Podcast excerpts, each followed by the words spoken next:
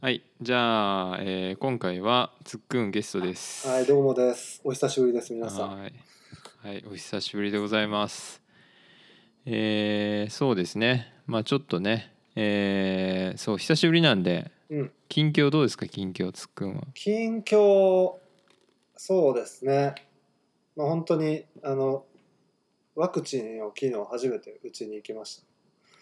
はいた。えっ、と、 1回目1フ回目ですね。ァイザーえっ、とね、モデルナ。モデルナモデルナなんかはい最近、あの、不純物入ってるロットが、どうものって言われてたんだけ回収されたど、方ねそう、それには当たってなかった。うんまあ、当たってなかったもまた出てくるかもしれんけど、まあわかんなそいうけど、ね、そうまあとりあえずそれであとだから4週間後に2回目を打って、うんまあ、一応終わりっていう感じなんだけどおー初めてやったんで、ちょっと副反応とかどうなんかなと思ってたら、おーまあ、ほんまに左肩すごい肩パンされたみたい肩パンって結構みんな言うよね腕上がらんとかななんかね筋肉痛とかのイメージしててんけどこれはもう打撲な感じなんで、へもうなんかえピンポ重イントたい感じだそうもう上げるとあへえ痛っっていうなんかこれ筋肉損傷してんなみたいなへえそっちを下に寝たりとかできひんみあたいちょなっとことでき痛いね下にすると、うーんへえまあまあまあこんなんも23日やと思うねんけどうんうんうんあ別に熱とかは上がらへんかったそうだね熱は全然出てなくてまあ2回目出るとは言われてたけどあそれも二まあ回ど目うがな出のるんねか人によるとは思うけど、へえ例えばそういうのってなんかこういう風になったらこうしてくださいとかそういうのって結構説明してくれるもんなんまあ、聞けば結構答えてはくれるみたいやけど、まあ、基本的にはなんかその打ち終わってまあ人によるけど15分とか30分とかそのなんか会場の中で座っといてくださいみたいああなんかあるって言うよな、ねでアナフィラキシーとか起きるとまあ大体そんぐらいの時間にはもう出るからうんでああの人おかしいってなったら処置してくれるというか、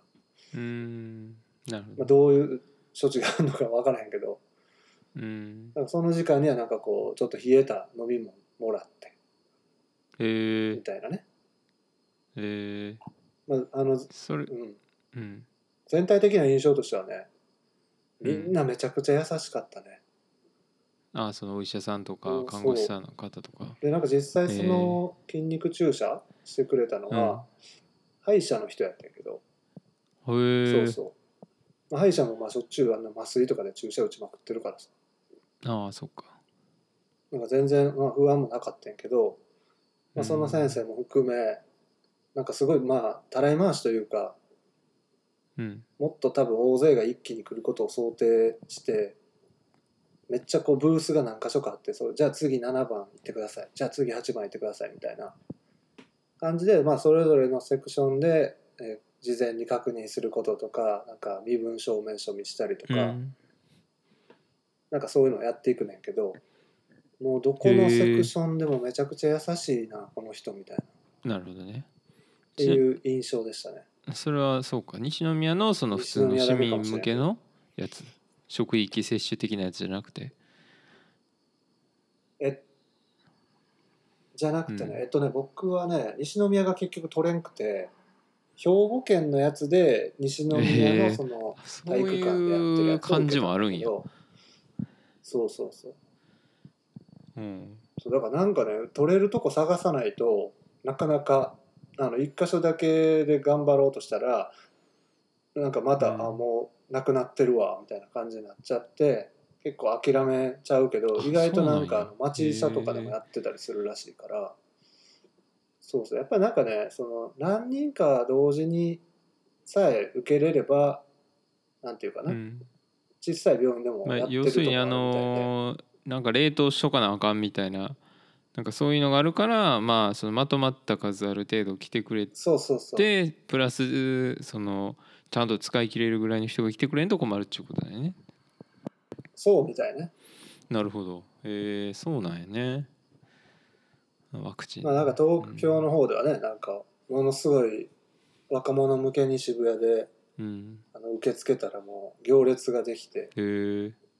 で12時からやのにもう午前中で全部もう埋まっちゃいましたみたいな渋谷で、そうそうで12時以降に来た人めっちゃ怒るみたいなえーそれ覚醒剤やったんじゃない渋谷で注射器で ワクチンやったんかワクチンやったんじゃないかななでそもうか今んとこ問題になって ないそいうやでももう人によっちゃワクチンは覚醒剤より危険っていう人もいるしねああまあそうやないろんな話がねいろんな話出出てくるけどまああるからねもう絶対受けたくないとか絶対ねうんなんやろ受け早く受けたいっていう人もいればねほんとその辺そうそうそバラうバラやけどまあね俺自身の話をすればまあ俺は全然まだ受けてもないし、受けるうん予定は今んとこないねんけど、うんまあそのなんやろななんかそのポッドキャストでこの話をしてる人がいてうなんかそのえっ、と昔のそのまあまあワクチンっていうのはその昔のそのシートベルトをするかせえへんかだから義務化される前にね、うんそれと同じようなもんやみたいなこと言ってはる人がいて、まあお、うなんでそういうふうに言ってたのかちょっとなんか俺正確にはちょっと忘れたんやけど、うんでもなんかその結局さそのシートベルトもまあ今はまあ義務化されたらからされてるから絶対せなあかんわけやん。まあねせんかったらその止められたりとか、まあ、え何罰金かなんかあるあるんやんね多そう分。ねしてないことがもう罪になっちゃったそうそうそうそうでもまあ実際のさ今まで運転しまあ俺も何年ぐらいか分からへんけどまあ事故を起こしたこともあるけどうんでもまあシートベルトなかったら死んでたなみたいに感じた場面はないわけよはいはいはい別にねうんうんでもまあ分からへんわけやん明日運転したらなるかもしれんし、まあそれは分からへんうん、でもまあワクチンもなんか一緒なんかなと思ってうんうんその打ったら絶対死ぬとかもないしうんまあ、分からへんわけやん打っといたらまあそら大丈夫なんかもせんけど、まあ、別に打つむ打たなくてもまあ別にそのほらシートベルトみたいにまあ別に何もない、まあまあ普通に生活できるかもしれんやんそうだねだからなんかそれあなんかそういうもんなんやなと思ったらなんかなんかシートベルトと一緒なんかと思ったらなんかまあそれ打っとったらまあそれはそれでいいこともあるしみたいなさうんうんなんかそれと一緒なんやなとか思っててまあ確かにそういう見方もあるよね うん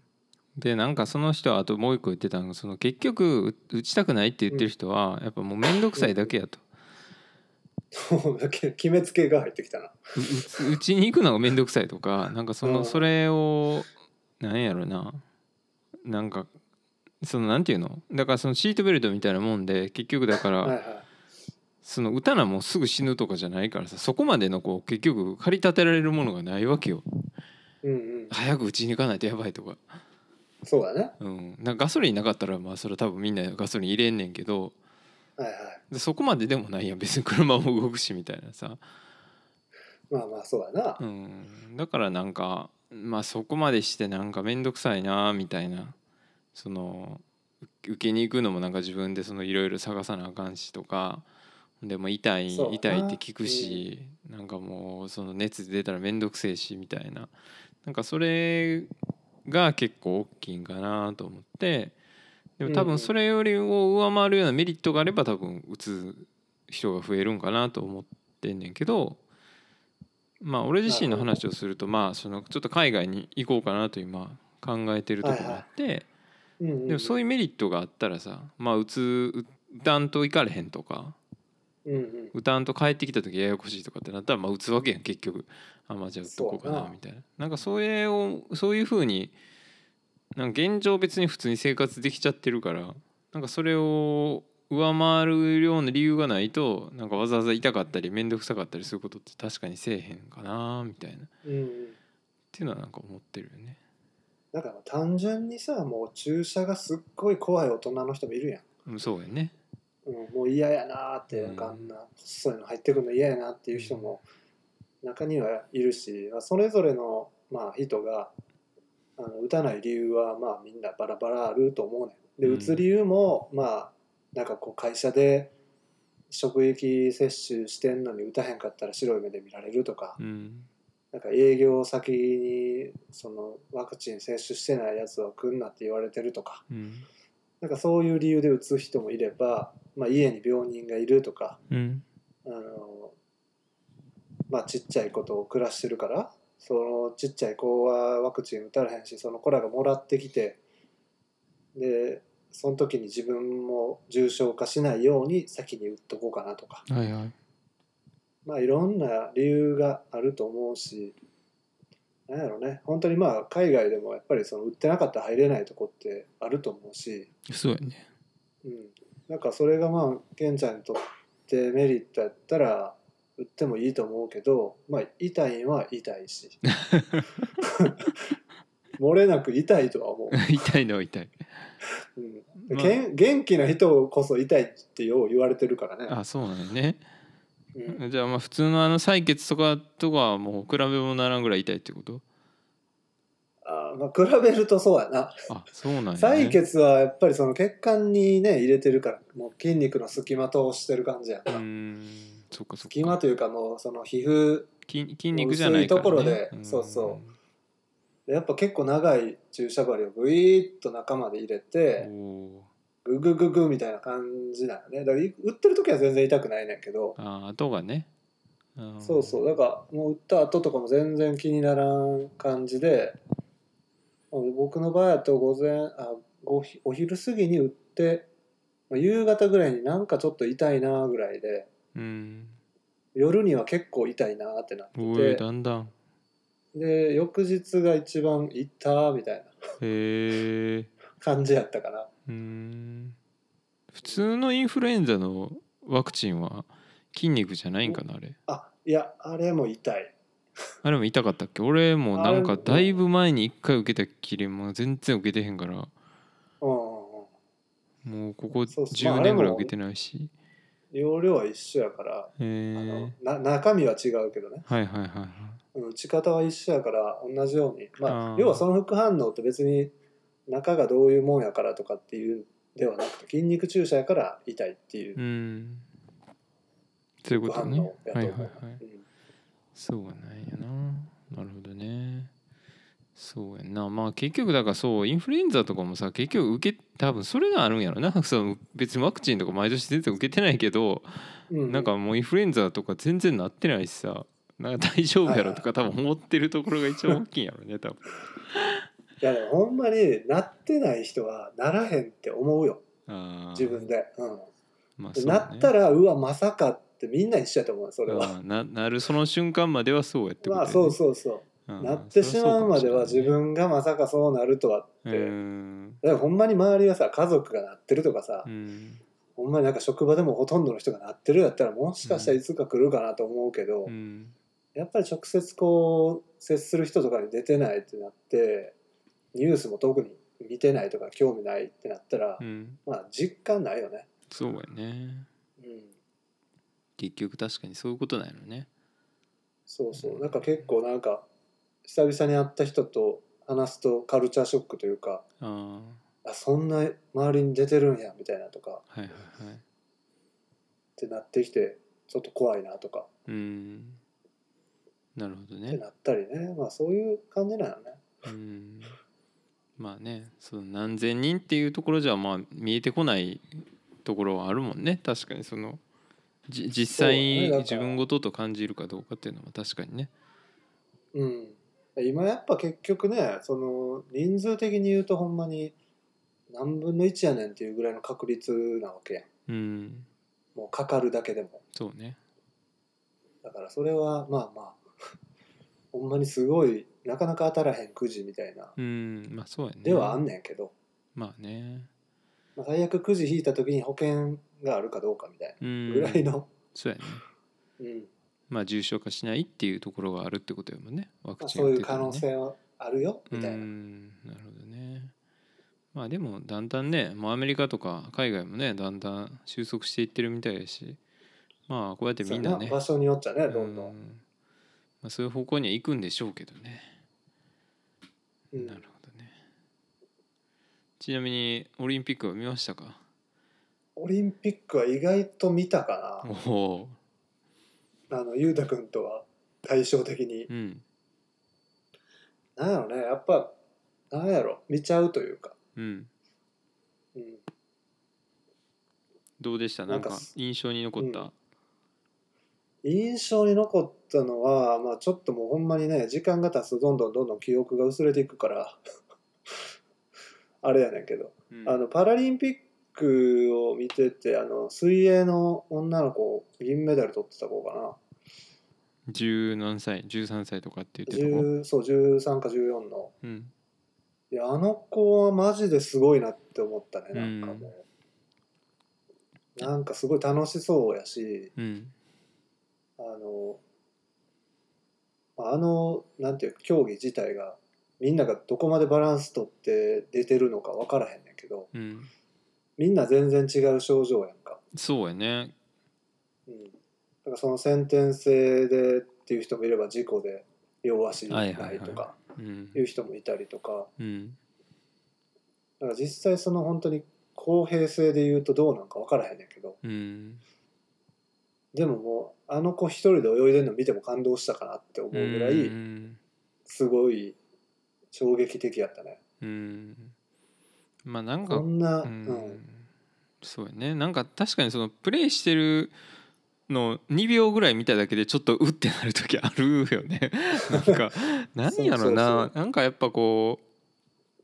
うな感情に訴えかけるもんがあるというかうんななんなんやろなと思いながらも見てんねんけどそのなんかかわいそうとかそういう目で見てるわけじゃないけどなんかそのすごいなんやろなが頑張ってるっていうのもなんか違うんやけどななんかそのううんーんまあでもそういうそうやねやっぱでもどういう状況であれやっぱこうスポーツしたりとか体を動かしたりするのがやっぱ人間は好きなんやなとかうん、うんなんかそういうのを感じるのかなそうやなまあなんかそのいわゆるテレビの前の人たちがなんでそこにこう熱くなるのかってなんか正直そのまあオリンピック自体はそんなに好きじゃないというかうんそのまあ選手とかその競技自体には別に罪はないと思うねんけど、うんなんかやっぱりその、まあ、戦争の代わりにやってんのかなみたいなうんうん思う時があってまあ実際にまあ人が死ぬこともなくどっちが金メダルいっぱい取ったかで、まあ、一喜一憂して、うんうんまあ、国のね 国の偉い人はうちはこんだけ取ったぞみたいなっうんていうその意見をかけてというか、うんうんまあ、平和的なやり方なんかもしれんけどなんかそういうのがこうちょっと見え隠れするとなんか結局その愛国主義みたいな雰囲気になるというかうんなんで他の国の選手が優勝したのはテレビでやらへんのにうん日本人が優勝、まあ、金メダル取りましたってなったらすごい生い立ちから言うみたいなね。うんうん、だから同じそのスポーツですごいしゅ、まあ、優秀な成績を残した人っていう意味では一緒なわけやんうん特にまあパラリンピックだってそうやけどあのなんていうか普通のオリンピックだったらそんなに入賞もできなかった人たちでもこうちょっとこうピックアップされることはあるけどパラリンピックになるとメダルを取らないとなかなかこうピックアップされなかったり、まあそうやねまあ、地上波でやらなかったりとうか、んで海外の、まあ、日本人が出てない競技なんてまあもちろんやらないわけやんか。そうやねそうなんかそういうとこにも素晴らしさがあるはずでしょっていう そのうんコンセプトからいくとそういうのをみんないろんな国の人が見ることでなんかまさに平和っていう感じなんじゃないかなと思うねんけどうんなんかどうしてもそこがそういうとこ見えるとなんか結局日本万歳みたいなうんうん話になってくるよね、まあ、これ2回連続万歳の話になってるけど。うんね前回のエピソードを聞いてもらったらねまあ万歳ネタは言ってますけど、まあ、あの人たちは多分万歳言ってるかもしれないね金メダル取ったら まあそうそうそうやねまあでもなんやろなその日本が勝って嬉しいとかやっぱ日本人がいたら応援するとかまあそれは分かるというかまあ別にうんあっていいというか、あって普通なんかなと思うしむしろそれがうんまあその学校現場でやったらやばいかもしれんけどうんうんなんかそういう国の対抗戦やから逆に思いっきり出した方がなんかむしろ俺はいいんじゃないかなとちょっと思ったりするねんけどそのああそっちの方が盛り上がるというかそうそうそうそうそうなんかそういうのはあるかなと思うけどなんかそのまあたまたま今日聞いててんけどそのえーっとポッドキャストで「はいえー経営の中」っていうえーっとポッドキャストがあってそのうんうんけん研究者の女の人とえーっとエンジニアの男の人の夫婦うんうん経営経営の中って研究者とエンジニアから経営の中っていうポッドキうャストやねまいこんとけ言うど。なそうそう結構まあ面白くてなんかそれでその F1 にハマった女の人がゲストで出ててさ、うんうんでその人がなんかそのいろいろ話しててんけどその人はもともと全然そういうの興味なかったらしいんやけどスポーツとかはいはいはいでもなんかネットフリックスでなんかそういうあのーなんかドキュメンタリーみたいなのをやってるらしいねんやんか F1 のおうなんかそういうこうなんていうのなんかそのレースの結果を追いつつなんかこう一人にススポットライト当ててなんかこういろいろまあ俺は見たことないから何とも言われへんねんけどまあそうそういうのをこそうだうねやってたらしくてさでそれを見てたらめっちゃ F1 にハマったらしくて。おうだから結局それって多分その人のそのなんていうのまあ生い立ちであったりなんでその F1 っていう、まあ、危険やったりうーんまあすごいなんていうのかなすめっちゃ狭きなもんなわけやんなかなかそこにやろうと思ってもできる人がなんか20人ぐらいしか世の中うでん F1 レーサーっていないらしくてうん世界でね F1 クラスになるとねそうだねそうそうそうなんかそういうすっごい狭いもんらしくてうんなんかそういうの聞いてるとなんかこううーんなんかそういうのがあるって言っててでもまあなんかそのオリンピックも多分一緒なんやけど多分そういうひその選手の裏側だったりなんかどういう思いでやってんのかなとか思ったりするのを知ってたら多分全然知らん競技とか全然知らん国の人がやってても面白いかなと思うけどねそうだねでもそれを全部にはできへんからまあある程度そのまあみんなが好きそうなもんをチョイスしてやってるんやろうけどうな。んうんまあそうだねだからなんかそういう予備知識というかそうそうそうそ確かにその解説してくれる人がルールとかさ、う。うんまあ、その人の生い立ちとかうん言ってくれるとなんかもういろいろ乗り越えてきたんかなとかうんなんか見ててもやっぱ意味がわからんというかルールがわからんかったりうんするとこがそういうので解消できたらすごい見てて楽しくなっていく感じがあったからやうんっぱりまあ F1 とかでもあれどういう意味なんて何回回んのみたいなのが分かるようになれば面白いかもね。そうそうタタイヤがどうのこうのとかあるらしいねやんかそのタイヤはもうどこも同じ一社のタイヤを履いてなんるとかうんうんそうなんか 3, 三種類ぐらいのうちからなんか2種類以上使わなあかんとか結構そういうレギュレーションみたいなのがあったりしてはいはいはいでなんかドライバーもなんか2人を交代でやるんかなあれよく分からへんけどあーなんか俺見たことないから なんとも言われへんだけどいやでも確かにね女子でハマってる人今まで何回か会ったことあるよ F1 好きでってそうなんや、うんへえその時も「へえ」って最初聞いた時は思ったけどうんなんかそういうのほんまに好きでで関西でやったら鈴鹿サーキットとかにうん行ってそのなんか8体とか見たりとかはいはいはいへなんかそれがもう最高に面白いえ なんか深夜にやってるレースとかも毎回録画して見てるみたいな話をすご聞いいて相当好きやねその人そうそうそう ででもなんかその人らも言ってたけどそのなんか20人ぐらいやから、うんうん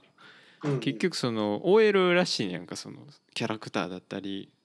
あなるほどどね今誰々がどういう状態でも例えばサッカーってなってくるとさんもう多い多いわみたいなまあ 確か何人おにんねんっていう話やからそうかそうかだある意味アアイドルとかと近いのかなとかちょっと思ったりはしたけどねああなるほどねそうそうそうそう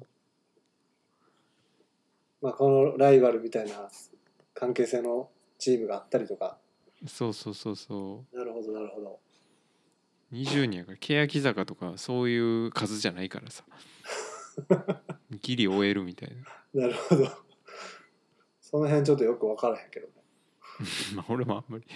知らんけどさ詳しくは欅坂もまあ F1 もあんま知らんけどなるほどまあ確かそういう意味で言うと面白いかなうんでもまあほんまだから、うん、まあオリンピックもそうやしなんか F1 みたいにあんまり馴染みのない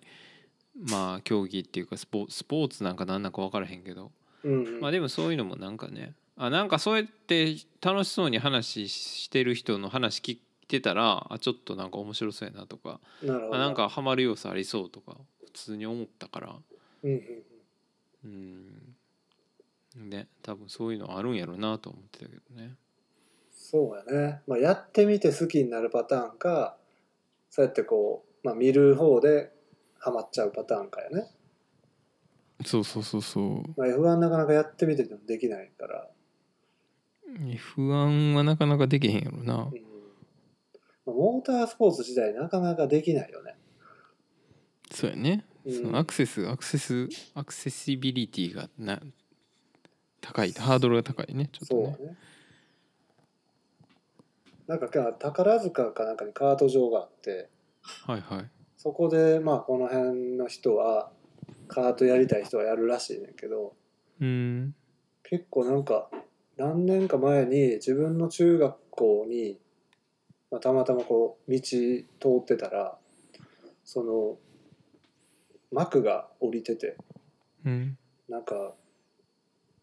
オリンピックじゃないわ何やったかな世界大会優勝みたいな感じでへー男の子の名前が書いてあってうんなんかそれがゴーカートのレースやってはいはいでえーすげえと思って。うんっていうかゴーカートやってるやつなんてそんな中学生でなかなかおらへんやろと思ってうんでどうやらそこでやってるらしいねんけどまあお父さんがまあちっちゃい頃からやらしてみたいなああなるほどね感じやったらしへいえだからまあなんかアイススケートとかと同じであー親がこうある程度入れ込んでるとこがまいやずそうだと思うわ始まりなんかなっていう環境でかいよね多分ねこういう競技はねそうねなるほどっすねままあこんなそうね スポーツの話結構がっつりしてるけどいやい やそうですね 一応今日は まああの一個俺の方からネタとしてはですねはいはいあのまあ山歩いてきたっていうレポートですねなんかいっぱい歩いてきたみたいねそうちょこっとしてまああうとんそうね最後その、まあ、ヘイラルの新しい曲が出たみたいなんでその話とか聞きつつ、はいはい、まあ、おすすめコンテンツを最後またちょっとちらっとお聞きしたいかなと思ってますが、なるほどおすすめコンテンツねはい、まあじゃあちょっと考えといてください 急ですけど まあそんなにないけど、うん、わかりました。はい。まあそうですね。はい。えっと一応ねでもただノートの方にもまた書こうかなと思ってるんで、まあう本ん、当ざっくりまあ話しようかなと思ってて、うんえっとまあ今回だからその蓮華温泉っていうところ、まあ前回のエピソードで話したけども、まあ40日ぐらい行ってて、はいはい。でまあせっかく行くんやからと思ってその行きはそのえっと潮の道トレイルっていうところをうん歩いて、えーまあ山小屋に入って。はいはい。でまあ帰りもせっかくやし帰、えー歩いて帰ろうかなということで、まあ、うん今回は、えー、と津上新道っていう道を歩いてきました。ほう。津で波振動。うん。そう津上新道っていうところがあって、うんでそこはねなんかあの1971年今から実は今年その50周年らしくてはいは津上新道が。い。なんかそんな古ないんやね。そうそうそうでそのねあのーまあえっ、となんかねその辺にその辺にっていうかなんか、えーどこに住んではる人なんかななんか多分糸魚川なんかなあの辺に住んでる人ではいはい。なんかその小野健さんっていうそのなんか沢蟹山岳会っていうそういう、えー地元の山岳会があってうんうん。なんかそこの人がその日本海と,、えーっと白馬岳ってその 2,900m ぐらいあるその北アルプスのまあうん割と北の、まあ、最も北の方にある白馬村とかあの辺の近くだけど、はいそこをつないだら面白いんちゃうかなみたいな。へえでもともとはその北アルプスのもうちょっと行った旭岳っていうところまでしかトレイルがなかったんやけどはいはい。その50年前ぐらいもっと前かだからやり始めて7年ぐらいかかったとか言ってたからまあ多分60 1960何年ぐらいにあつなぎたいと思ってでその人らに周りに声かけてなんかその山を伐採し伐採というかそのトレイルを作ったわけなるほどねでその今年50年っていう感じやってすごいなで そうそうだから日本海のその海抜ゼロから、まあ、親知らずっていうとこやねんけど新潟県のでそこからその北アルプスまで、まあ、こう歩いてつなぐようなとこがあったんやけど、えーうんうんなんかもともとはその蓮華温泉から俺は立山の方に行こうかなと思ってたんやけどおうおう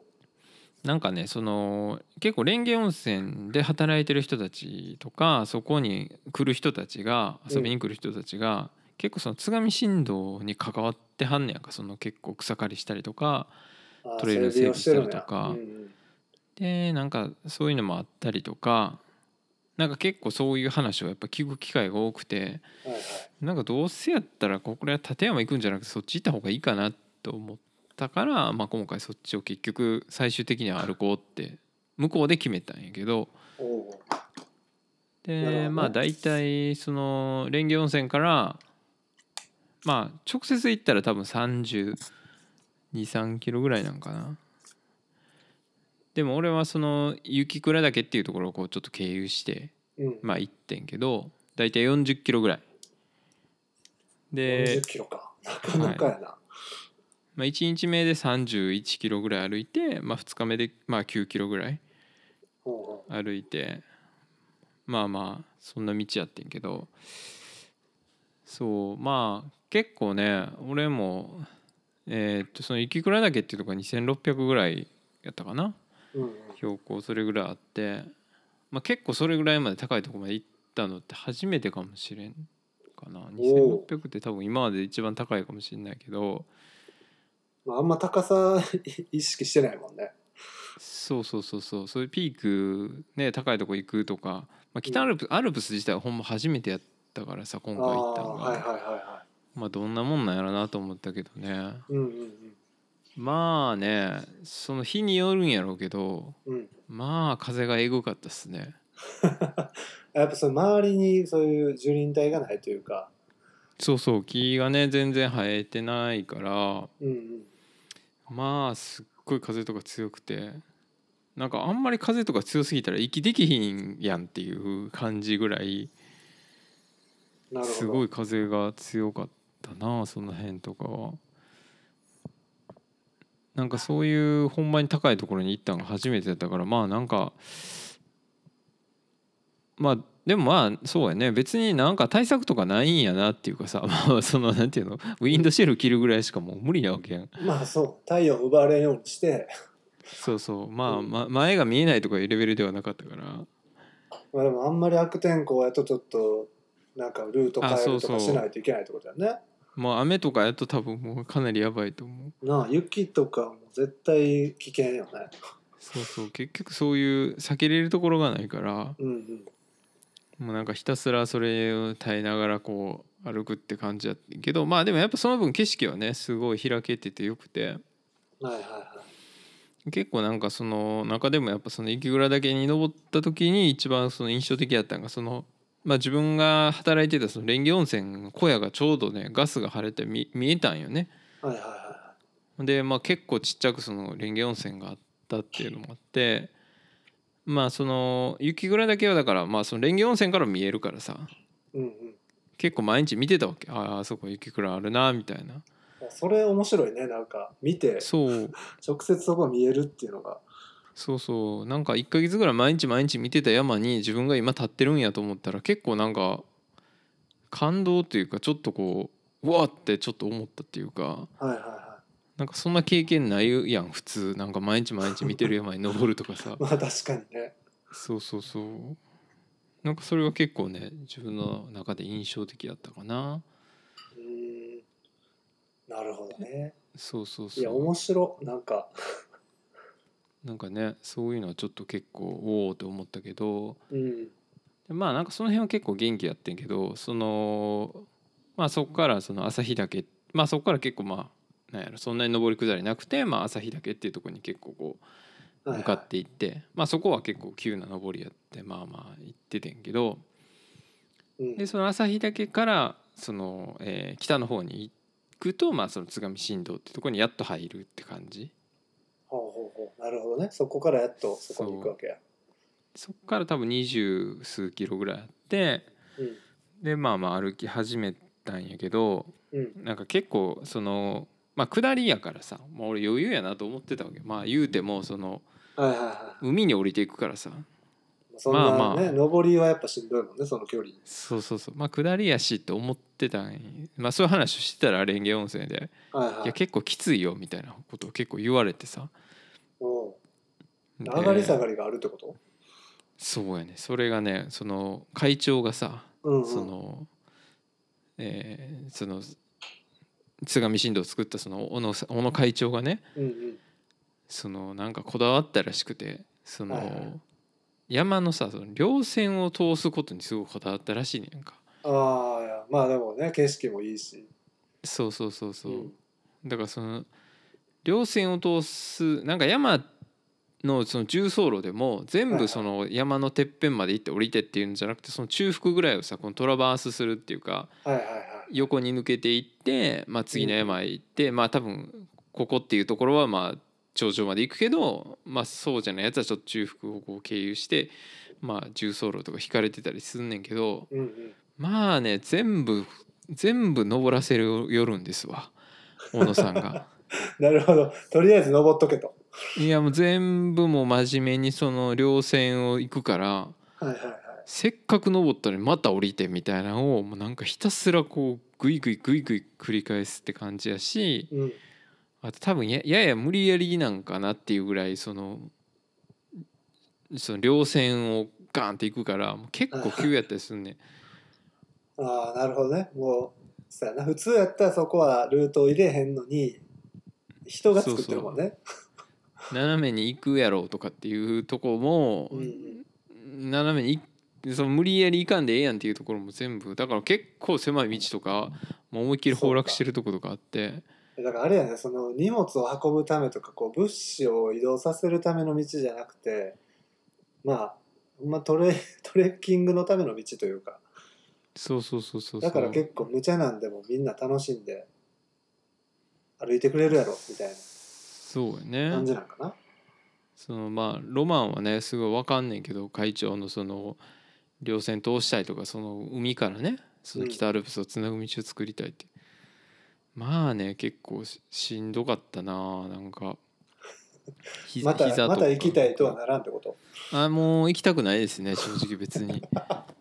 の歩いててそんなに楽しい道ではなかったかなやっぱあーりそれはやっぱもうそのまあ勾配がきついというかそうやねちょっと修行をしてる感じがあるというかそう段差がやっぱ結構きついのと、うんまあ場所によんねんけどねその、まあ、犬ヶ岳っていうとことか、いはいまあ、その小屋がいくつかあって避難小屋が2つあるんかなうんうんその周辺が特になんか結構上り下りの段がきつくてあとやっぱ結構まあ雨も多かったっていうのもあってこうなんかすっごいぬかるみまくってたからさもう足はもうずっとふやけたまんまなんかそういうとこどんどんどんどん歩くみたいな感じやったからまあでそれもは嫌やねそうでも今回まだね曇ってたから多分良かったんやけどはいはいは結構稜線ずっと歩いてるからさ多分これ晴れてたらもっとエグかったやろなっていういいやほんまやなそうそうそうそうそう多分結構エグかったと思うねそうかえ歩いてる人はじゃあそんなにいなかっまあ一人だけか な俺がすれ違ったのはたなんか不安になるなそんだけ の距離でそうやね全然人いなかったなそうなんまや、あみみ道迷ったりするようなとこはね全然なかったしうんうん結構まあね、あのその辺はだからもうトレイルの整備とかまあやってくれまたそうあの人がやってんなっていうことが分かるからさ俺はそのはいはいそのレンゲ温泉に遊びに来てくれるあマサルさんが草刈りしてくれてはんねんなとか知ってるから、うんうんそうあ帯名さんがああそこからあそこの区間やってんねんなとかそういう話も聞いてたからなるほどねあそーそういう意味じゃねこ うなんかちょっと思いを馳せるけども愛着というかそうそうそうでもこれは結構きついなっていう道でしたねうんそうあんまりだからおすすめはしないですね別にあのそうそんなにそうかいいまあ道ではな自分らで整備したらやっぱ一回ちょっと行ってみてよって思うけどうん、整備してなかったら別に 進めうない、ん、そうねもっと多分いいとこあるかもしれないうん、まあそうそうかあ歩きやすくてねもう,、うんうんうんもうちょっと景色もいいとこは多分あるかなと思ったんなるほかどなまあまあ好き好きあるからねそうそうそうそうそういうのがやっぱいいなと思う人も中にはいるかもしれないし、結構しっかりねあの、うん歩きたい人はまあまあいいかなと思うけどまあ結構ねコースタイムもねその1日目が223時間やったんよねほうほコースタイム的にはううんうんさ30キロちょっとででまあ いけるかなっていう不安はあってんけど、まあ、どうにか12時間切りぐらいで、おおまあ、4時半に出ていやー4時15分ぐらいに着いたっていうめちゃくちゃハードやないやもうずっと歩いててもうほんまでもねなんか今回ちょっと結構ねなんか俺もうんやっててなんかこれ何やってんねやろなっていう感がちょっとあったっていうかあわざわざややってるけど別に楽しないやんとそうなんか心の底から楽しいかって言われるとちょっと怪しいなっていうかあらなんかそれはししんどいからそう思うんかなっつったらそそういうわけでもないっていうかさうなんか、まあ、トレランとかやったら別に俺30キロぐらい走ったことあるしはいはいはでも別にそれがなんかこうなんかでも苦しかったりしんどかったりしても別に楽しめたりする時もあるわけやなんかきついのがおもろかったりとかいまあね自分にハードルを課してそれをクリアする面白さみたいなのうんもああるんやけど、はいはい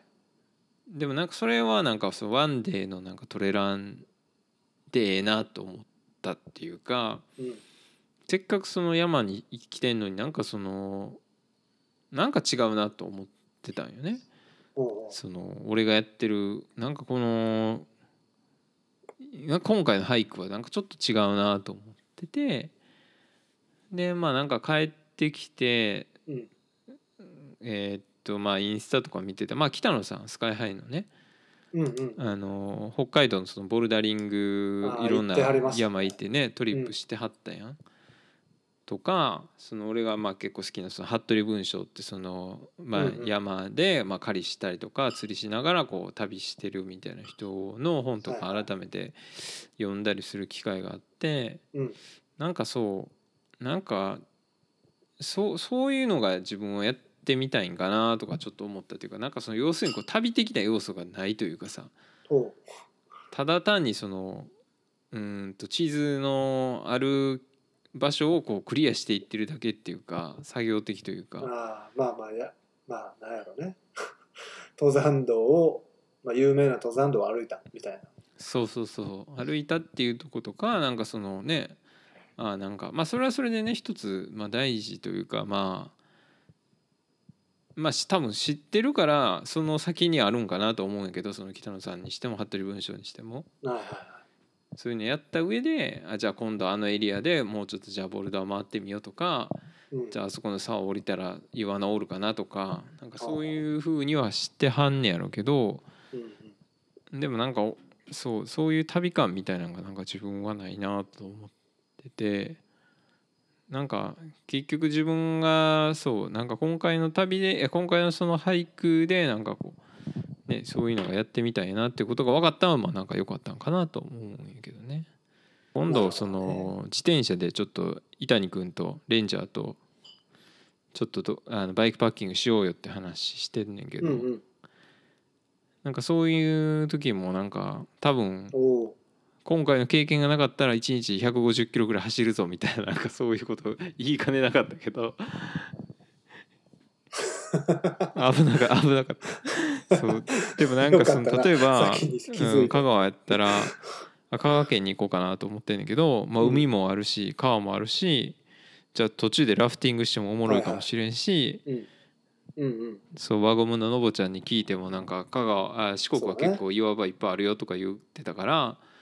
じゃあ川沿いであのチャリンコをこいではいはいて、ああの辺のボルダー良さそうやんちょっと行ってみようぜみたいな感じで行ってみるとかなんかそういう旅っぽいのちょっとなんか今はしたいなっていうのをなんか確かにねそういうなんかどこにも載ってないというかそうそ乗うそうそっうてないというかまあ乗ってるのを見ていくんじゃなくて、まあ、その現地現地でこう発見して遊ぶみたいなね、うんなんかそうもうちょっとその自然との距離感というかうん、うんなんかそうやねもうちょっとじっくりなんかそそこの場所となんかこう触れ合うじゃないけど、はいはいなんかそそういうのが多分自分はあこういうのがしたかったんやっていうのをなんか人のがやってるのを見てすごい気づいたっていうかさおーそうそうそうそうやっぱこう旅もねそのハイキングもやっぱこう結構こう進化していく進化していくっていうかなんかこうレベルアップししさせたいというかさはいはいなんか経験積んでったら多分なんかいろいろねなんか自分の好きなものが分かってきたりとか,、うんなんか楽しみ方が分かってきたりとかそのバリエーションが増えていったりとかするんかなとは結構常々思ってるからさ。そうだねまあそりゃそうだね、うんまあ、いいそういいじゃそんなこあと教訓になったというかそうですね津上振動はうんだからまあ結論から言うと言ってよかったってことだねいいってよかったよあ のいやいいとこもすごいあったんよ景色とかすごいいいセクションもあって、はいはいその長長塚山って割とその津上振動のスタートのところから、うんうんえー黒岩山っていうところとかはすごい綺麗ですごい開けててお花畑も多いし、はいはいあの木道を歩いてなんかその池の横とか歩けたりとか、うんうんまあ、ちょっとね行きづらいとこやねんけどすごいこう結構奥奥まってるというかその海の方から行っても遠いし、はいはまあ、蓮華温泉から行ってもかなり距離がある日帰りじゃ無理みたいないおーとこやから結構行きづらいとこではあるけど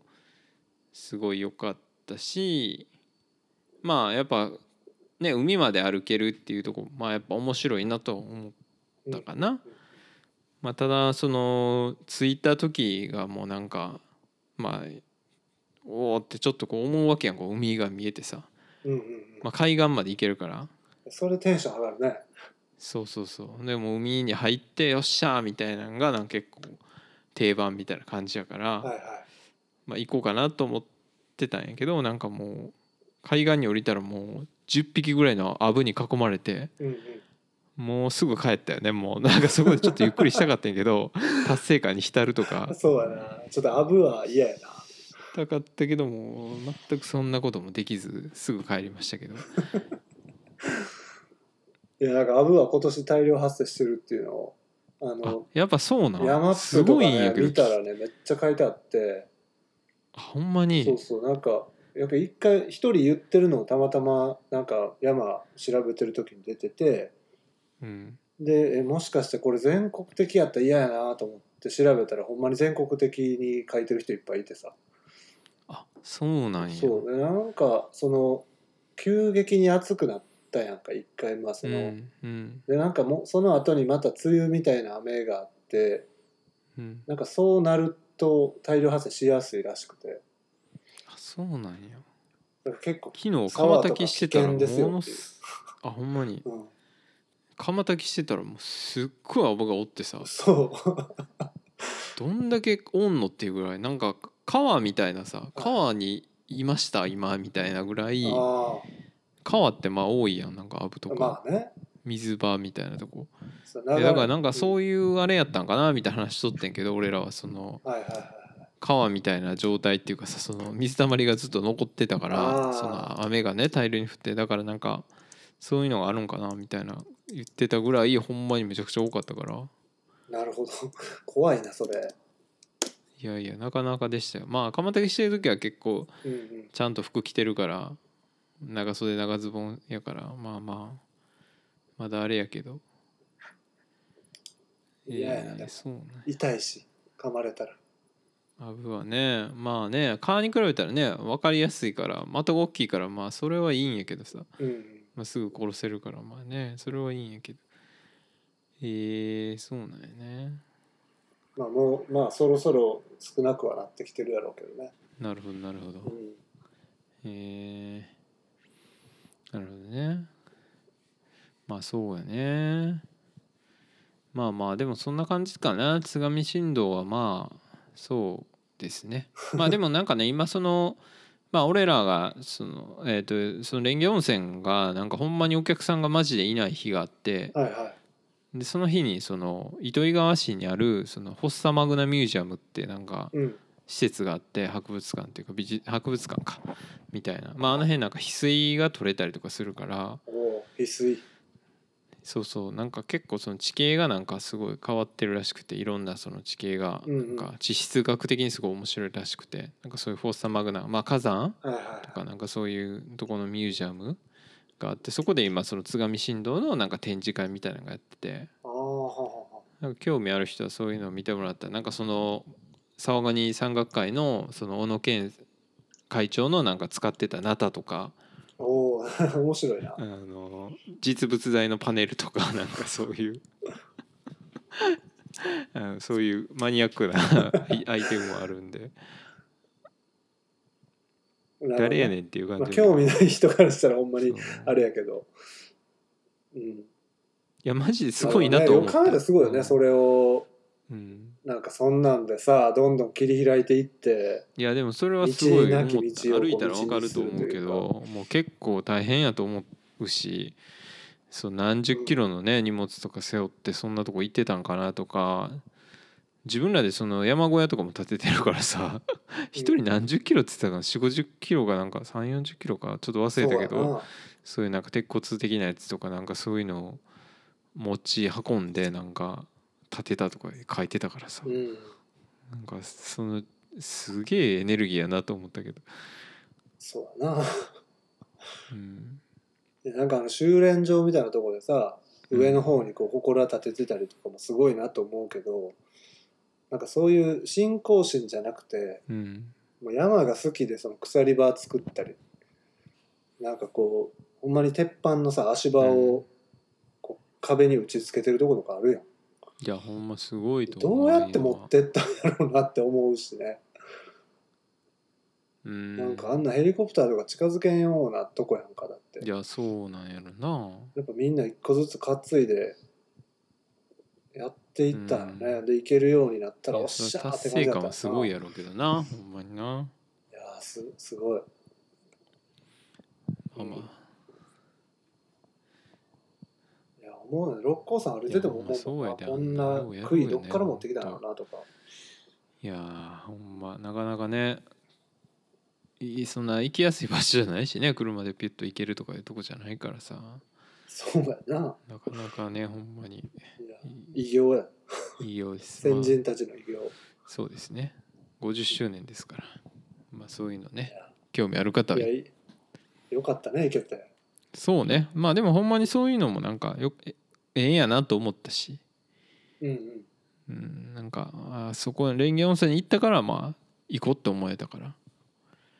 まあよかったですねそういう意味じよかったよかっゃはいまあまあじゃあそんな感じでたはいトレイルレポートはそんな感じですけどそうですね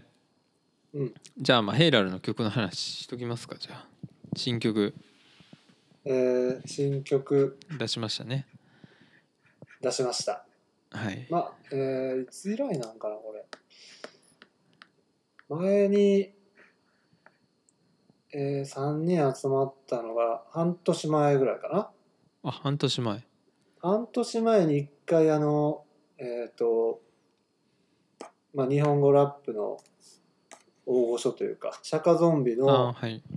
大隅さんが亡くなった時に、まあ、それぞれこう釈迦ゾンビというか大隅から受けた影響あるよねっていうことでちょっと追悼曲を書かせてもらおうって言ってはい書いたのが半年前うんでまあそっからえっ、とまあそれぞれ曲とかは、まあ、ちょっと僕はやってなかったんだけど、えー、オーバーオメガ君とかそうねは曲出してたけど、まあやっぱり3人でやろうよと。うん、あそうやね。ていういうかまあことでヘイラルそう一応説明しとくと あれやね、うんつっくんとまあその大場くんオメガくんは、えー、とこのポッドキャストに出てくれましたがあとチョミはいはいの3人で、まあ、西宮なんですかみんな地元が。でもなもいともとそうだね。うん。あもと元も々とはみんな西宮。うん。のまあその高校時代ぐらいから付き合いがあるのかな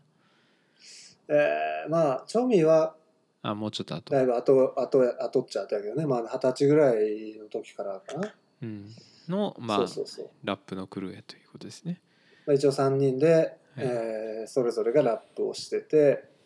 まあ、なるべく自分らでトラックも作っているという、でジャケットはちょっと僕が担当させてもらって、はい。まあ、そういうなんかアートワークの、まあ、実践できる場としてもこう活用しているというか、まあ、主にはあのサウンドクラウドっていう、えー音楽の SNS で曲を発表してて、まあ、そこに行ってもらうと全部無料で聴き放題なんですけどはい。なんとねあのトラックが今43曲 はい。ちょっとこのポッドキャストとちょっと近しい とこまで来てる確かに。はい。同じぐらい数やってますね。そうもう,、まあ、もうちょっと頑張った50曲っていう、まあ、アルバムでいうと4枚分ぐらいできてるっていうはい。うん、なかなか作ってんなって感じなんですけど、うん。まあ、まあそれでちょっと最新曲はまあまあリニューリユニオンというかまあ3人またやりましたみたいなうん。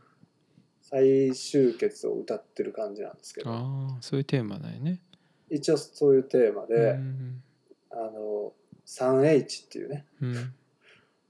タイトルにはなってるんですけど H はヘイラルの H。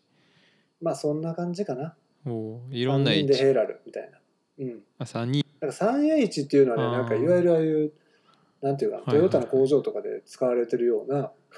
言葉というか何やったかな久しぶりえと何やったかななんか3つぐらいあっあてー気を引き締めていきましょうみたいなまあー、引き工場引とかきで締めねての H。使われる言葉らしい。そうあのねそうへーこういう場合はあの気をつけてやりましょうねみたいな意味合いがあるから、あちょうどいいなみたいな感じでもう曲は出来上がってたんだけどなんかタイトルいいのないかなって言ってて、なるほどね。まあ、後付けでこれになりました。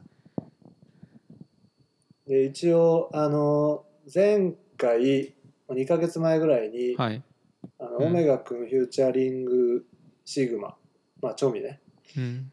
で僕以外の2人でやってる曲があっうんて、うん。ちょっとその時に、はいあの似顔絵を描いたんですけどジャケットにねで一応なんかその時の曲が「チャイルド・アダルト」っていう、まあなんていうかな大人子供というかっていうタイトルだったんであの2人スーツ着ててうん。口に、えー、とおしゃぶりを加えてるみたいな、あのジャケットを作ったんですけど、うんなんかその時にそのちょっと似顔絵描くのめっちゃ面白いなってなっててで、まあ、自分はその時参加してないから今回3人の似顔絵をそれぞれちょっと、まあ、写真を元に描いて、えー一応ジャケットには3人がこなるほうどね。ちょっとリアルな感じでいるといういや、なるほどね。まあそんな感じで、うん、もう曲はねほんと聴いてもらったらわかるんですけどちなみにトラックは誰が作ったんですかあれは。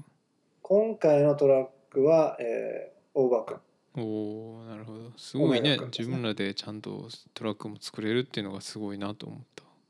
そうでまあオメガ君はちょっともうなんか急にどんどん進化しててへえもともと全くその作れなくてで僕が、まあ、あの最初に Mac 持ってたのもあってガレージバンドとかでまあその音楽作るソフトで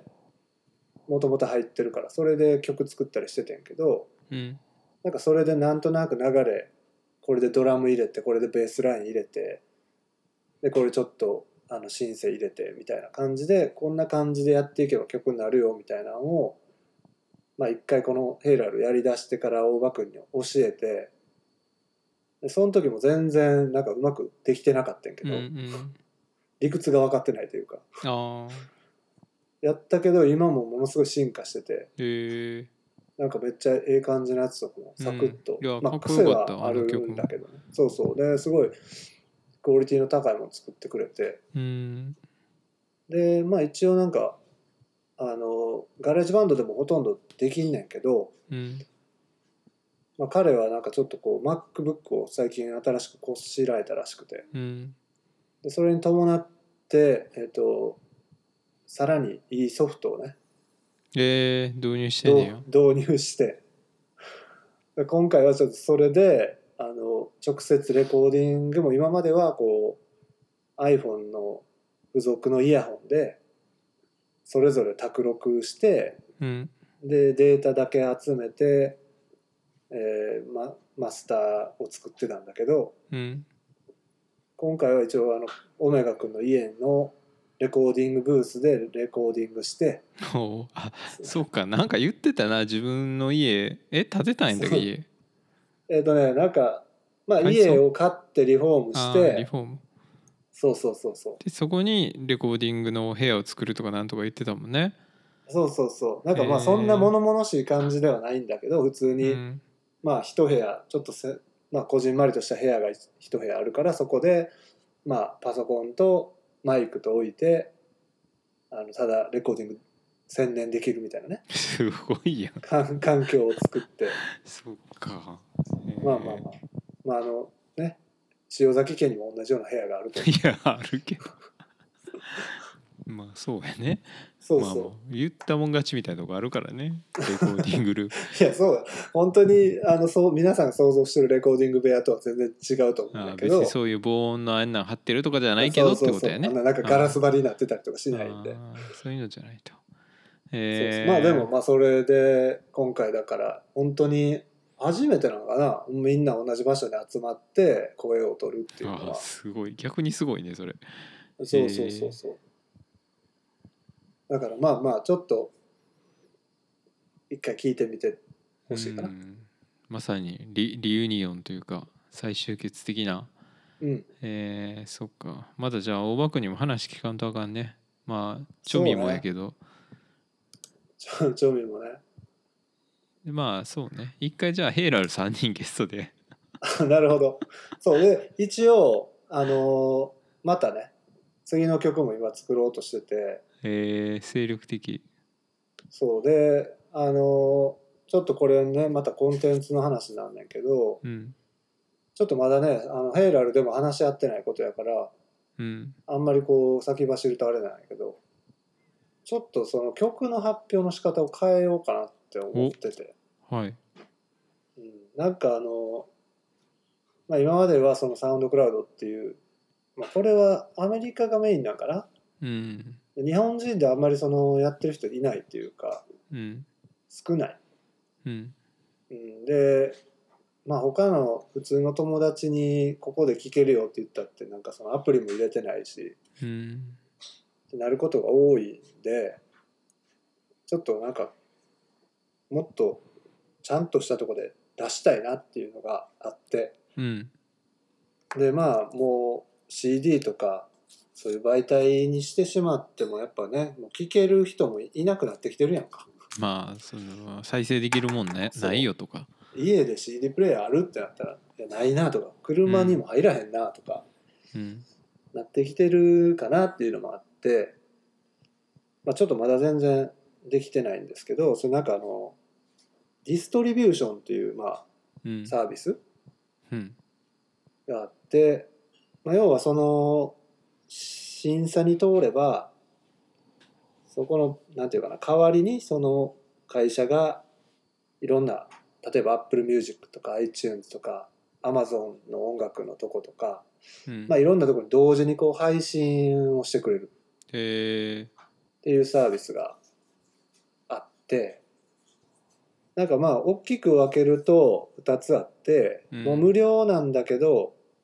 あの例えばそれを曲を買ったり再生回数がいっぱいいったってなってもその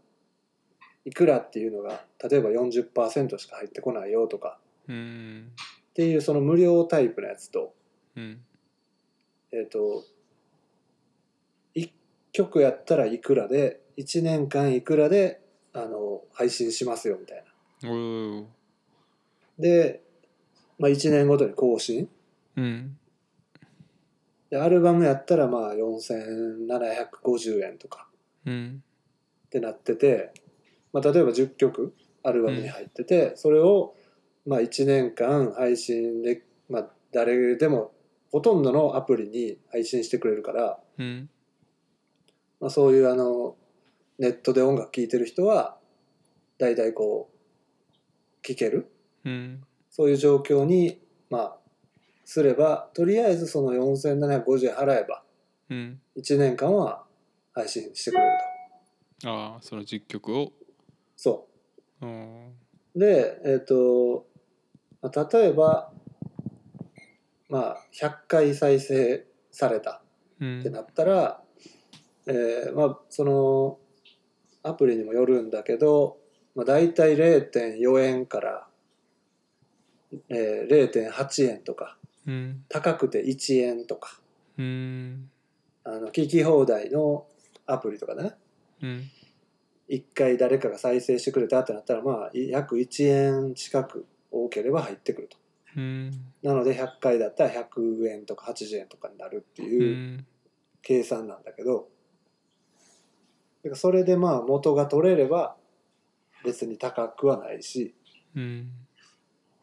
っていうなんかちょっとねあの今まで無料で全部やってたんだけどちょっとそういう無料じゃないかもしれないけどより皆さんが聞きやすいところにあ出しーていきたいなっていうのが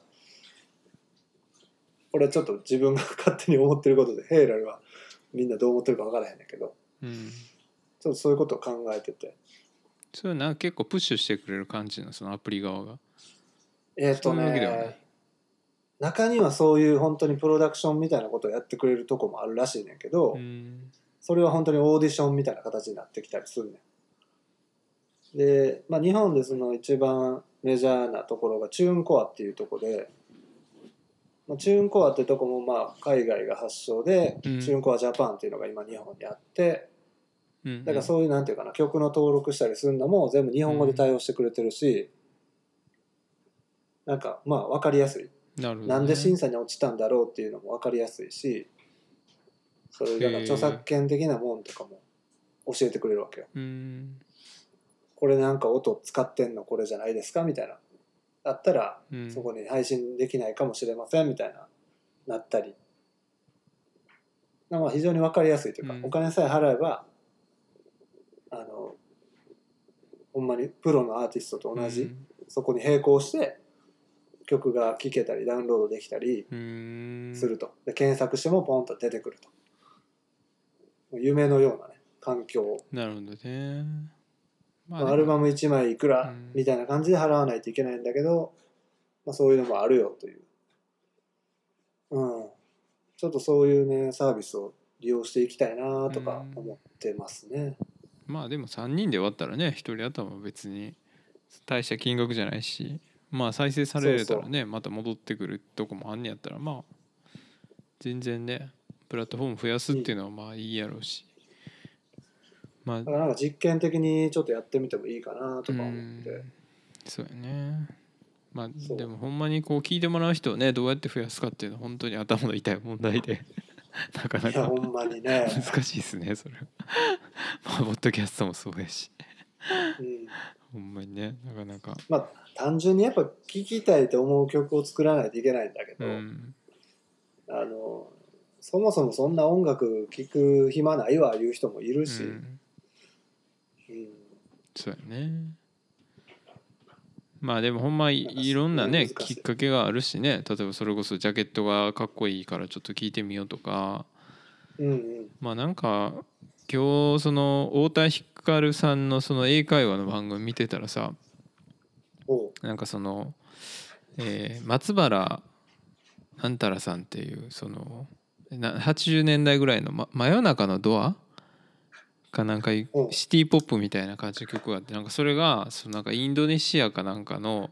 YouTuber がカバーしたらしくて、へー でそれがきっかけでめっちゃ世界で流行ってるらしいねんか。なんやったかなす Spotify かなんか iTunes かなんかで18週間ぐらいずっと1位とかなんか書いてたでそれ何の部門か分からへん けどうんうんうん松原なんたらさんっちゅう人やったかなそうまあ別にそんなにめっちゃあれって感じでもなかったけどまあまあいわゆるこうシティ・ポップっぽい感じのいやいつどこで誰がね再評価されるかわからないしあああの人もすねなんかそうやけどえなんなんやったっけあの なんかすごい売れたアメリカの人なんなんちゅう人やったあの人 アメリカの人あの 女ざっくのりして人んな女の人あれなんか色色みたいな名前の人ちゃうかったっけ色カラーカラーえちゃうわ何やったっけえ緑色の髪の毛の人違う緑 ああーちょっと待ってちょっと待っのて人やんかそう言われたらほんまにわからなくなってきた わあの人やんかえっとねこのあれでもそ喋うったそうそう 岡崎そんなん体言われたらちょお前出てこへんくなってるわ岡崎体育とねヒ田ダインが言ってた 人よあの人あの人あのね女の子ねそうそうそういやほんほんまにちょっとほんまにこれやばいじ老じ化いやなじじいが喋ってる感じがすごいけどあの子えーな、とうん、やってはったけどねまあまあでもまあでももう一人ね紹介されてたのそのザ・リンダ・リンダズっていう、その15歳ぐらいの中国系アメリカ人の女の子のはいはいバンドで、なんかその頃はなんかこう人種差別的なことを言われたんかなその同級生に、あえっと中国人に近づいたらあかんみたいなこと言われたみたいなアジアンヘイト的なそうだからコロナ感のじなった時やんかな多分その最初ほはいはいはらいなんか中国で出たとかなとか言っててほだからそれを言われたっていうことに対してなんかパンクっぽい曲を歌っててなんかそれが何十万回再生みたいな感じになってでなんうかほうメジャーデビューするとか言ってたまあそのリンダ・リンダズっていうぐらいかなんかあのリンダ・リンダが歌ったりしてたけどあ日本ブルーハーツそにうそ影う響をそ受けてるうんやそう映画見て気に入ってそのリンダ・リンダズって名前にしたらしいねんけどえそうなんですよ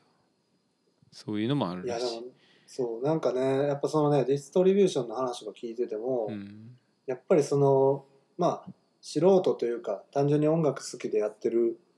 人が一般の人うが、んやっぱりこうちゃんと収入を得られる仕組みであってうんで見つけてもらえるうんっていう意味で言うと、うんアーティストの数はすごい増えてるけど、うん昔と比べるとやっぱりその手軽というか、うんチャンスもいっぱいあるし、うん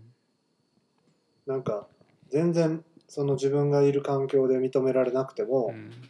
どっかの海外の人がむっちゃええやんってなったりもするし、うん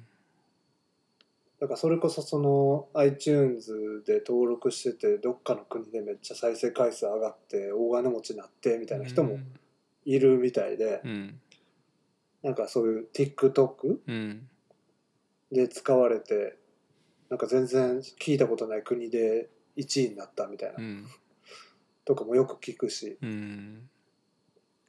なるほなんかどもねうそういうねチャンスがあるからやっぱりまあその載せるとこには載せといた方がええんかなとか、うんそうやねそう、まあなんやろななんかそうやねそのめっちゃ売れたいとかは別に俺もないしなんかそそんなことでもないような気もすんねんけどうんそれで飯食っていきたいとかさ、まあ、別にポッドキャストにしてはもいはラいップにしてもそうかもしれないけど、なんか今日そのさっき言ってたその経営の中っていうポッドキャスト聞いてた時にそのゲストで出てたその F1 好きの女の人うんうんうんそれその F1 の話するのその今回2回目やったやんかで1回目は結構前に23ヶ月前ぐらいやったかななんかそれぐらいに1回しはしはって、まあ、今回2回目でで最後なんかその振り返りの話してる時になんかそのあえっとねなんかこれ話がややこしいけどその、あだからまあ結局その人が1回目出てたことに対してそのコメントでそのあ「すごい良かったです」とか「なんか面白かったです応援してます」的なことをなんかコメントでもらったらしくてでなんはいはかいそのその1回目のポッドキャストの時にその結構さそのえーっと F1 ドライバーが、えーを応援することに対してなんかちょっと躊躇する面があるみたいな話しとったわけよその結構その私生活をその晒してるとこもあるからドライバー自身がねなんかそういうのは消費しちゃうのはどうなんかなとかだからなんか自分を応援するとか言いづらいみたいなとこも言ってたけど実際そうやって1回目自分がポッドキャストされしたことでなんか反応があって応援してますっていうかなんかそういうの言われてやっぱ嬉しかったみたいな話をしてはってんやんかはいはいはなんかだから俺もなんかそれ聞いてあ俺もなんか応援されたいというかな応援っつうかなんつうの、なんかその自分が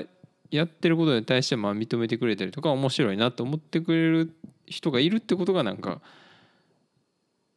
か感じたいというかそれが目的というかさまあなんかそういうのを感じれたらいいのかなっていう別にそのそそれでめっちゃ売れるとかじゃないけどいああ一人でもねそういう人まあが一人5人ぐらいは欲しいけど まあ聞いてるよまあとかそれはね面白いうんうねんとか、えーまた今度どうすんのとかなんかそういう話次こんなんしてほしいなとかなんかそういう反応があるとか応援してくれるっていうのがなんか結構大事なのかな、うん、そうやねなんかねなんかまあ単純にいいと思ってないんやったらあれやねんけど、うんなんかちょっとでもいいと思ってるんやったらこう SNS でなんかこう紹介ししたり、うんあの友達に言うでもいいし、うんなんかそういうことすごい大事やなと思うね。そうやね本当にうん、なんかもっとその前もそんな話したかもしれないけどうね、んあのこの人らかっこいいなっていう人をちょっとこう SNS で紹介したりすると、うん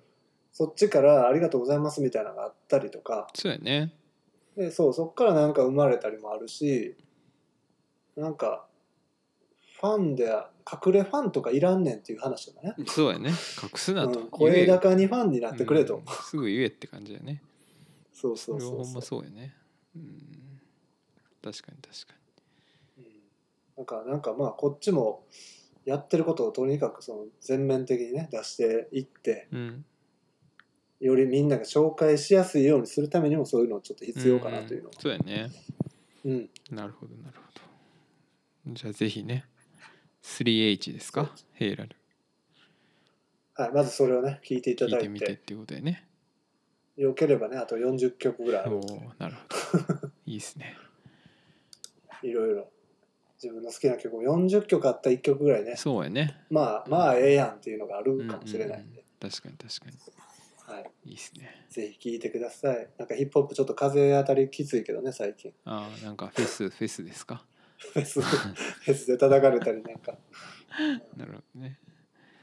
はいまあ他なんかおすすめありますおすすめコンテンツえーとねあ2つぐらいあるけどいいかな、はい一つはちょっとほんま最近見つけた YouTube のチャンネルで、はいあの山田五郎さんっうんうてん有名な、まあ、評論家というか編集もともと編集講談社かなんかの編集者やってた人で、はあのキューピーちゃんみたいな髪型の黒縁眼鏡のおっちゃん、はいまあ、よくテレビとかにも出てる人なのそかうな。ね泊まりクラブとかその山田五郎さんは、まあ、あのとにかく博識で、うんあの「ブラブラ美術館」っていう番組を BS かなんかでやってたと思うねんだけど、うんそれでもそのえっと宇治えー誰やったっけ えっとえー、あの眼鏡のお笑いコンビへへ広いな広い広いしほひんどまいにひどい メガネえっとえーのもうちょっとおぎやはぎあおぎやはぎねはいおぎやはぎ おぎやはぎが出てこんかったね そうそうまあそのおぎやはぎとはい山田さんの番組「そのブラブラ美術館」っていうのやってて、まあ、それもこうだらーっとこう今やってる美術館とかうでん歩きながら、もちろんねその先にいろいろ調べてきてはいるやろうけうど、んもういろんなことにこうとっさに聞かれたらこうこうこういう背景があるんだよみたいなこと説う明んできる人で、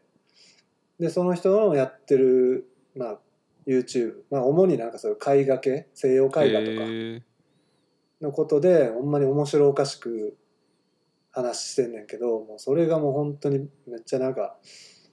いろいろ知れるというか、ーうんまあ、宗教のことから、はいはいはい世界史のことから、うんなんかそれがねすごい面白くてこれはちょっとハマりそうやなっていうのがうんうんあって、もうすでに結構何個も上げられてて一個ちょっとね長いのやともう20分以上あったりすんねんけど、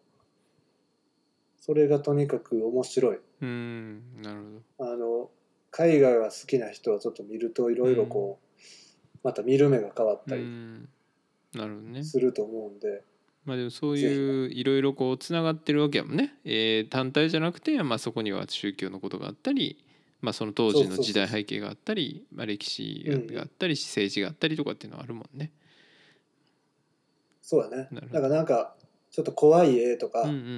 ん、なんかありましなんたかね。いろんな切りその口でねそういう紹介されてると思うんだけどキャッチーな感じで、まあそういう意味でもねなんていうかな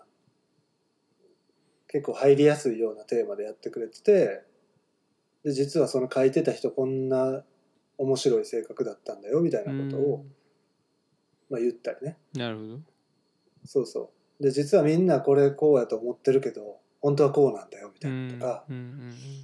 なんかそういうなんかどうしても先入観でああこういうことやと思ってたわみたいなのがこう覆されたりとかうんうん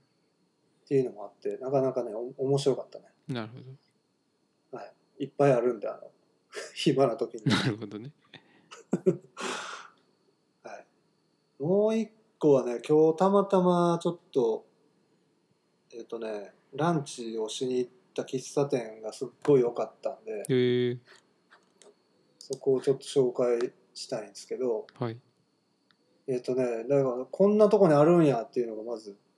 思って。ほあのほんま地元のね宿川の、う。うん。えっとグリーンタウンっていう、まあ、大英が入ってる駅前の大きい、うんまあ、建物があって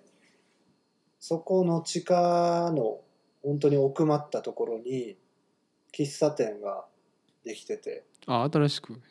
え。そうで喫茶ベリーっていう喫茶店でめっちゃレトロな感じで、へえ。こんなん前からあったっけっていう雰囲気あってう、ん。新しい感じしへんわけよ。うん。ほんで、まあ、よくよく調べると今年の1月とかやったかな今年の2月か3月か、うんなんかその辺りにオープンしたらしくて、へえ。めちゃくちゃレトロでなんか中もなんかいろんなもんがいっぱいごちゃごちゃっと置いてあって面白いんだけど、うん。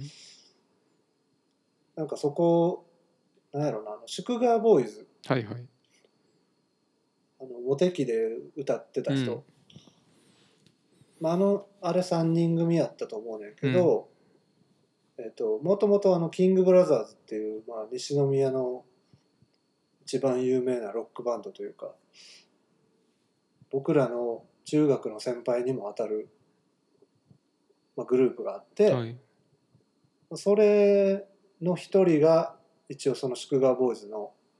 一員やってで今その祝賀ボーイズ解散してえっ、とリンダマーヤっていうバンドをやってるんだけど、なんかその人らのグッズとか置いてあって、うん。なんかどうやら店主の人がその友達らしくてへえなんかなんかそういうねちょっと70年代の香りが漂うようなうんで料理もすごい素朴な感じの、はいはいいわゆる喫茶店うんのクリームソーダとか、うんうんなんかカレーとかねオムライスみたいなとかがあってすごい良くてうんへなんえか雰囲気も良くて行った時はなんかほんま満席みたいな感じになってて、でもそういめうっちゃの人気やんっていう、ねちょっとはや流行ってるってこともないかもしれないけなんかどそういうやっぱうん、そういう雰囲気ってがいいっていうとこはねなんか好き好きな人多いもんねそういうちょっと古い感じとかレトロなそうそうそううんうで別にそんな気取ったね値段でもないしあの、うん本当に良心的なへえ値段で、でご夫婦でやられてるのかめちゃくちゃ雰囲気良くて、おーいいね地元にこれはちょっと通うなっていう感じのへえそう見最つけてしまったってい近う俺が知り合った人がそのたまたまストーリーズでそのリンダマーヤっていうんかなと会ったっていうのをなんかストーリーズに上げててはいはいなんはいかすごいタイムリーな話やなと思って今聞いてたけどおお祝賀ボーイズはしてたけどそのリンダマーヤかなんか全然知らなかったからあその人らがその人なんやっていうのは今なんかつながりました俺の中で。ーうんうん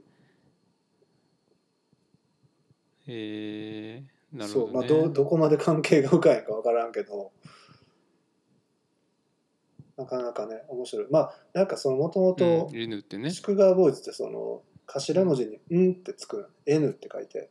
うん祝賀ボーイズでへえうんっていう喫茶店が昔宿川にあったんよでそこはなんかカレーが有名やって僕なちょっと僕は一回も行ってないんだけどあーそう聞そいてれみたいでがすねあったからなんかそういうつながりもあるんかもしれへんなとか思いながらうん